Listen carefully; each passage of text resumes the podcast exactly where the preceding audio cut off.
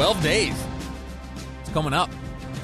You can expect thorough coverage here on KSL News Radio of not only the presidential race, but all of the uh, races that will have such a great impact on uh, the state of Utah, including the race for governor, uh, attorney general, the various congressional races, and on down the ballot, down to uh, affirming the judges and the uh, the constitutional amendments and, and, everything, and everything that you and your family have been studying. I hope as you have received your write-in ballots. Those uh, many of them have been mailed in. I know there's a chunk of Utah County still waiting on uh, their ballots, and there may be uh, other areas still waiting, but they're coming.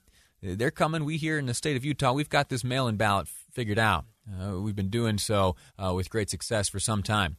anyway, I want to talk to you about. well, I'll back up. I read an article yesterday in Politico and it made me angry. It made me angry because I felt it was unfair to President Trump. The topic of the article had to do with presidents reaching across the aisle to fill senior administration roles with uh, members of an opposing party.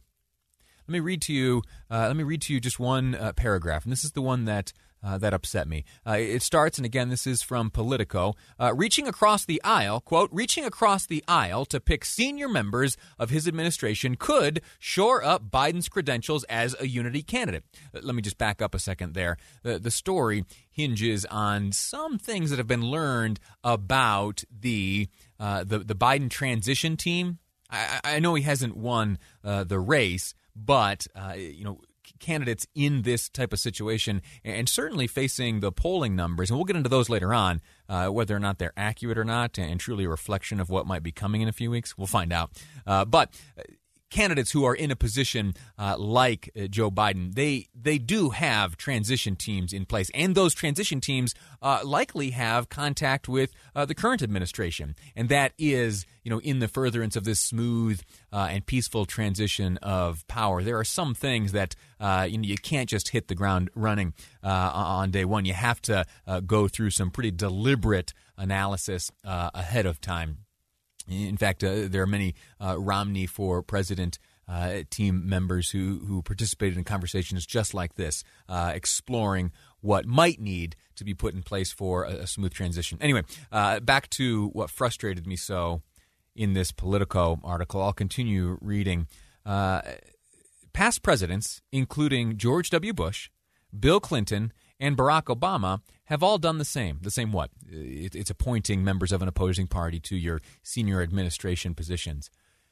This is the sentence that drove me up the wall because I happen to know I happen to know uh, that it's completely false, and I'll share with you the evidence of why in just a moment. It reads, again in Politico, but that tradition died with President Donald Trump. But that tradition died with President Donald Trump. No. No, no, it didn't. I'll read the rest of the sentence and then I'm going to get into the evidence of why this political line is so wrong. But that tradition died with President Donald Trump, and liberal Democrats are already warning that a Republican pick, even a moderate one, could sow distrust within the party before Biden even takes office. So, again, this is a hypothetical. Uh, these transition preparations on the part of Joe Biden are all just in the in the event uh, that he is able to secure victory and uh, make his way to the White House, there are those telling him uh, if he were to put a Republican in any position of power, any position of power, if you were to uh, demonstrate even a modicum of unity or even a modicum of respect that someone of an opposing party may have, may have something to bring uh, to your administration of value, uh, well, then that's it. We just can't trust you. All right, that's that's that's the preemptive uh, gripe that many on the very liberal side of the Democratic Party are voicing as they learn of these whisperings of uh, President Biden's transition team vetting a handful of Republicans for his potential administration. Now, uh, let me just correct the record and then share with you some examples. Correcting the record, President Donald Trump, since the dawn of his presidency, during the course of his first term, uh, as president, he appointed as national security advisor in 2017 Democrat Michael Flynn. That's a pretty senior position within the administration, wouldn't you say? Peter Navarro, Democrat. director of the National Trade Council, and later uh, director of the Office of Trade and Manufacturing Policy. Pretty senior level of within the administration. Continuing, uh, Robert Work, a Democrat, appointed in 2017 as the Deputy Secretary of Defense. Donald Trump, Republican, uh, made all those appointments. I'd also point this out, interestingly. Uh, this doesn't exactly speak to the point I was trying to make here, but it's an interesting tidbit nonetheless. Jared Kushner. Jared Kushner was a Democrat when he came into the White House, and his first uh, official uh, position in senior uh, uh, echelons was senior advisor to the President of the United States and director of the Office of American Innovation. Yeah, since switched party uh, to Republican. Interesting. Uh, so be- before we go to break, let me share with you uh, some examples of this taking place in the past of. Uh, a member of one party, a president of one party, reaching across the aisle. I'm just going to play the audio for you raw uh, and let you kind of walk through uh, or walk down memory lane and remember how things have transpired along these lines in the past. To announce today the distinguished public servant I'm appointing as our nation's new ambassador to the People's Republic of China. I'm making this appointment mindful of its extraordinary significance, given the breadth of issues at stake in our relationship with China. This ambassadorship is as important as any in the world. I can think of no one better suited to take on this assignment than the governor of the great state of Utah. Jon Huntsman Jr. Remember that one? You remember Barack Obama's party, right? He was a Democrat.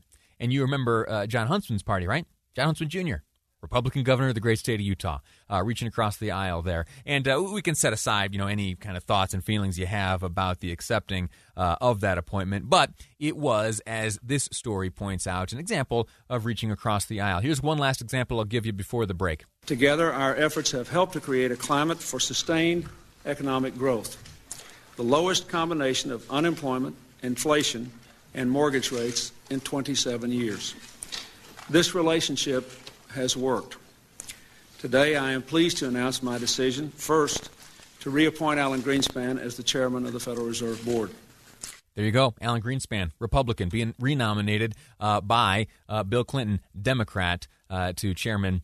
Uh, the chairman's position at the Federal Reserve Board. I am way late for a break. I'm going to get yelled at. We're going to come back and I'm going to ask the question Are we ready for a boring presidency?